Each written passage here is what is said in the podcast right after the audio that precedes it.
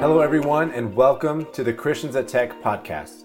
This is our daily chapter podcast, which covers each day of our Reverse the Trend reading challenge.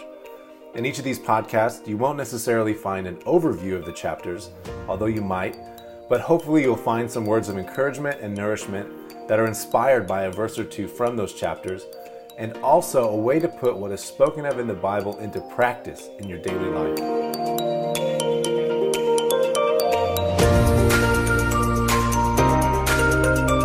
Y'all, thanks for tuning in to another podcast. Today we're in chapter 20 of Luke.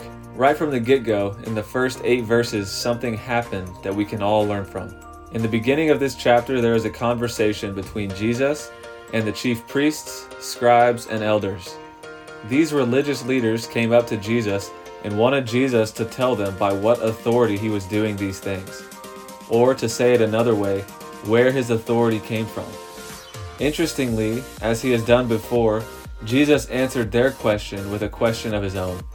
This was because the answers to both the question Jesus asked and the answer to the religious leader's original question were related.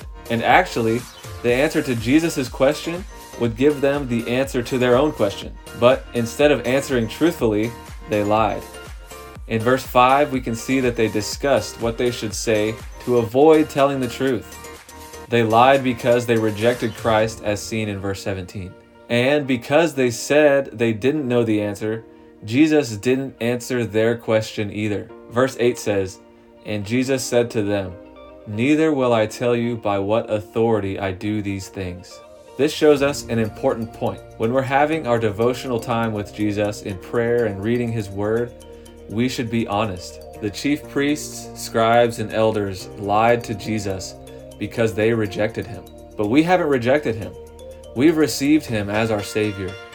When he speaks to us, we shouldn't hide anything from him, whether we need to confess mistakes that we've made or sins that we've committed, or if we're thanking him and telling him how grateful we are for all that he has done for us. We should speak to him honestly. The Lord already knows, and he wants us to be honest and not put up a front.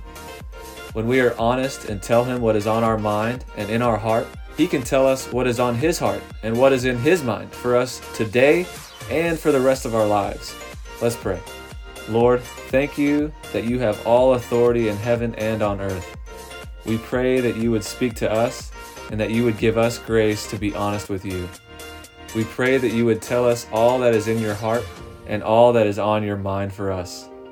Thank you, Lord. We love you and in your name we pray. Amen.